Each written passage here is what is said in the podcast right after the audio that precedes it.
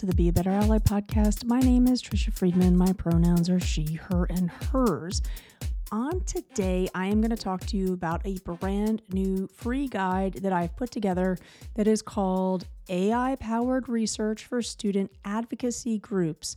Inside this three guide, I take you through three different AI tools that your GSA or your student advocacy group can leverage, not only to learn more about LGBTQ plus issues, but also to think about how we can transform knowledge into impactful information design.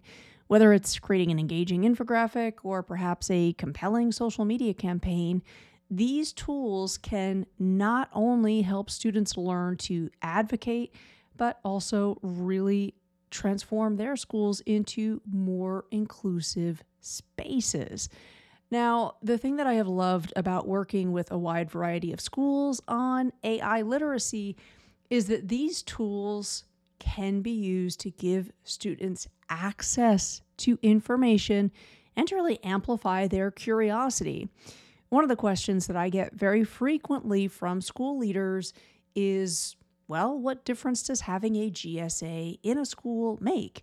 And I always encourage school leaders let's be evidence backed in um, approaching these questions. Let's actually see what the research says, because once you dig into that research, it's incredibly compelling that having a GSA group makes a massive difference, not just for students in the GSA, but for all of the students. The problem is when I say let's be evidence let's be evidence based or let's really dig into the research, historically speaking that takes a lot of time. Now, AI powered research tools can supercharge that process, making it much more efficient. I know there are dozens and dozens of tools out there, and part of my work is really combing through them and looking at ones that I would recommend for a wide variety of reasons. So, inside the free guide, again, you can head over to the show notes to download that. You are pointed not to the dozens and dozens, but just to three to try out. The first that I'm going to talk to you about is called Consensus. And that's where um, consensus is, is really interesting if you bring a yes or no question to it. Then it's going to point you to a whole bunch of different papers you can filter through and say the type of research you're looking for or the year that you're most interested in. And it's going to give you um, papers that'll that'll help you come to a yes or no answer.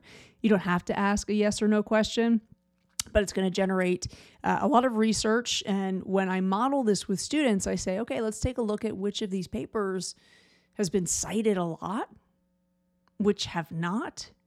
Let's change the range of years that we're looking at and see how the response changes. And that's really useful. The second is Elicit, which again, any question, you can bring that question to Elicit, and it's going to point you to the research, what the research says about it. Same thing. You can filter through and let it know um, when you want the research to begin, what type of journals you're interested in. And Elicit also gives you a great one paragraph summary answer. Here's what the most, you know, the, the top four papers, according to our search, say about that. Now, the third is about taking one of the papers that you might stumble upon from consensus or Elicit and going further with it. ChatPDF is a tool where I can upload one of those papers as a PDF and then I can ask questions directly of that paper. Now, none of these tools are meant to be a stand in or a substitute for actually reading through the research. I position them rather as a way to really hone in on the papers that you want to dig into deeper. Or, you know, the reality that sometimes academic journals have research that's not written in the most accessible way. So, how is it that we might use ChatPDF to ask it again to uh, give some of the text to us in a more accessible format? I can even ask it to summarize some of the key findings in a way that's accessible for someone with dyslexia, and it will do that for me. Now, the thinking doesn't end there. I am not suggesting just introduce those tools to your student advocacy group and, well, that's the end of it. No, I think the real critical thinking and the conversation starts when we say, okay, how can we take this research and integrate information design into our work? How can we make this research um, communication piece really powerful within our community? Information design can promote empathy and understanding. So, a really great challenge is to say, what are the key findings here that our community needs to be aware of? I have two goal oriented questions inside that free guide to be explored by a GSA or student advocacy group. Question number one In what ways can our GSA visually narrate the way social media impacts LGBTQ plus rights? You might want to see what the research says about a specific social media platform like TikTok. Has social media actually helped to cultivate uh, more openness to allow folks to advocate for LGBTQ plus rights. What does the research actually sh- say? The second goal oriented question What creative information design strategies might our group implement in order to advocate for inclusion and policy changes within our school?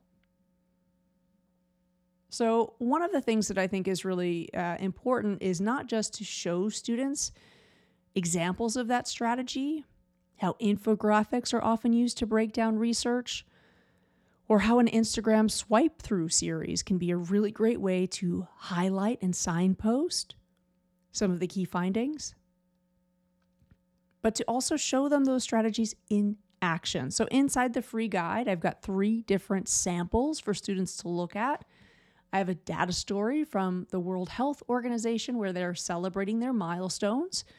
I think any student advocacy group that's not celebrating their milestones should think about doing so. I have key findings from the HRC 2023 Youth Report, where again, they're breaking down a massive amount of research and data into really just sort of a two page document.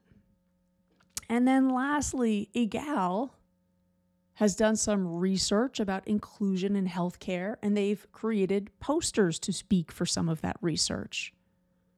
So, the free guide again is meant to help students think about not only the role that research plays in advocating for change, but the work that we can do as creative thinkers and communicators to get folks interested in the findings. So, I hope that by playing around with some of the research uh, resources in that free guide, your students feel more empowered to see themselves as researchers for change and as designers of information communication. If you take on any of the ideas inside that free guide, I'd love to hear from you. As always, my email address is in the show notes. And if you are feeling interested in thinking about other ways to use AI for student advocacy groups. Starting this January at Shifting Schools, we are launching another three week AI playground. The way these cohorts have worked is that each week we set you up with a specific challenge. You got the support of a cohort, you've got the support of facilitators. And then every week we look at extending the work that you've done with your challenge with additional resources, and guides. As a listener of this show, I am offering a special while space remains discount. It's two for one. Space is limited inside these cohorts, um, and every cohort that we've launched since this past August has sold out.